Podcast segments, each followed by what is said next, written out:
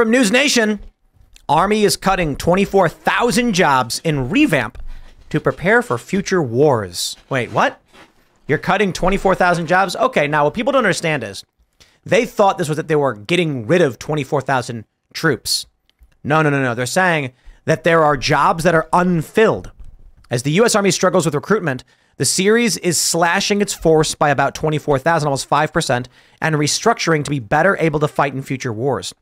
The service is significantly overstructured, and there aren't enough soldiers to fill existing units, according to an Army document obtained by the AP. The cuts, it said, are spaces, not faces, and the Army will not be asking soldiers to leave the force. So basically, what they're saying is these normally would have had jobs, would have been these, these jobs normally would have been filled by people, but because nobody wants to join anymore, they're just going to get rid of them. Now, I wonder why it is that nobody wants to join the Army. The, well, I mean, there's probably a, multiple reasons. Uh, most of them have to do with uh, politics. I think you know the the fact that the the army's not supposed to be political. It's not even the Army; it's all of it. I mean, people have pointed out with this uh, Aaron Bushnell guy. He was a member of some like leftist LGBT anarchy thing or something like that. Yeah. that what it was called? Yeah, he was He's like a an anarchist. Lily and- Anarchitty. yeah. So this this per- individual was clearly like known to people for ex- expressing these views. He's and, just a communist. but you know what I think it is? I think that a lot of uh, um, serious mental issues are being masked by social justice issues. I think that's definitely true. So as Yes. if if like you go back 20 years and someone was claiming that they were the other gender, like they would not be given surgeries, they'd be given therapy, evaluation and and treatment, especially young people. So now you have someone like Aaron Bushnell who's just, you know, commits suicide while screaming free Palestine and it's clearly a mental illness issue, but it was probably obvious to anybody, yet no one did anything. And this is indicative of what the current US services are like.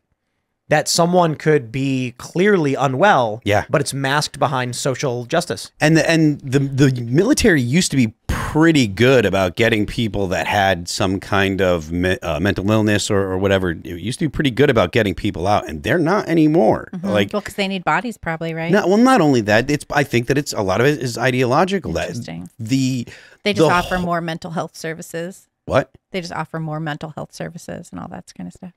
I mean, maybe they do. I don't. I mean, sure they offer trans stuff for trans people to, to get surgeries and stuff like that, which I think is absolutely absurd. But I think so too. Um, but they are they're they're just the the culture in the military has changed so much. You've got you know General Milley talking about I you know I want to understand white rage when you have the majority of people that join up are young men. They're you know white guys or Hispanic guys are the the vast majority because there's tons of Hispanic dudes in in the military. Um, but those guys, they look at each other as as you know normal dudely kind of dudes. Normal And dudely kind of dudes. That's that's you know guys understand. this is a But- great man, bro. phrase. yeah, I love like this. Guy, like they're just guys, guys, essentially, uh-huh. and that's the way that they act. That's the way they behave around each other. And you get a bunch of Marines together, and you see it instantaneously. They're gonna try and like climb something, make everything look into like act like it's wieners, try and beat the crap out of each other. That's just the way they act.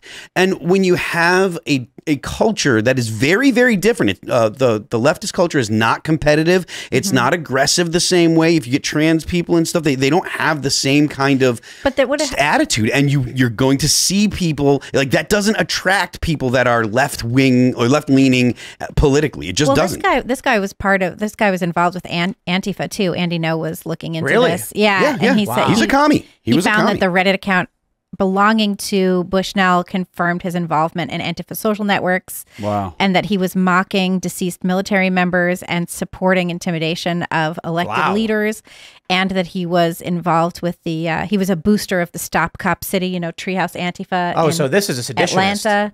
Yeah, all of it he was a revolutionary communist Well, Phil So- just mentioned the word culture, though, and I think that's an important one because there there is a massive cultural shift, not just in the military, but in this country.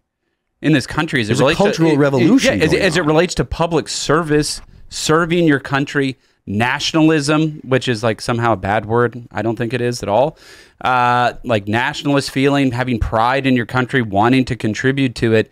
That is seen as something that is a negative now. That's a negative in the United States. And, to- and, and the left has been winning this narrative now for years. You have to understand that it's a negative because they have managed to reframe what it means. Right. So they've taken the word and this is this is something that we're very familiar with around here. The meanings of words have changed significantly over the past 5 or so years and the most the most uh, obvious or the one that people know are most familiar with is the word racism. Racism doesn't mean bigotry based on race anymore. It means power plus prejudice.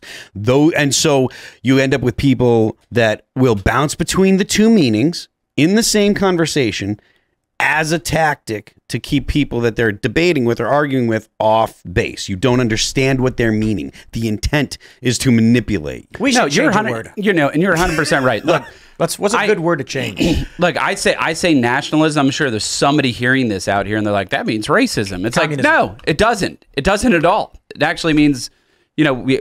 I, I consider myself a nationalist. I have pride in you my gotta country. Under, you gotta understand that like you're not you can't you don't you we like you don't get to make the call. Like if you say, "Oh, I'm a nationalist," blah blah, someone's gonna grab that and they're gonna be like, "Look, he's a nationalist," and then everyone that's Great, put it on a poster. And that's the that's the that is a terrible move because they make a they make a, a term radioactive. And then if you if you you can't internalize it like the way you can with like deplorable right? So deplorable was easy because first of all it was so many people that were that were tossed into it. Anyone that you didn't like was tossed into these deplorable blah blah blah. There was no association for deplorable with anything in history at all. Nationalism when you when you say nationalism the average person thinks national socialist whether we like it or not and you are not gonna get that back homeboy you are think not getting that back I Alexa- that. Alexander what I Ham- think when I hear that. Alexander I'm not talking about Hamilton was a nationalist.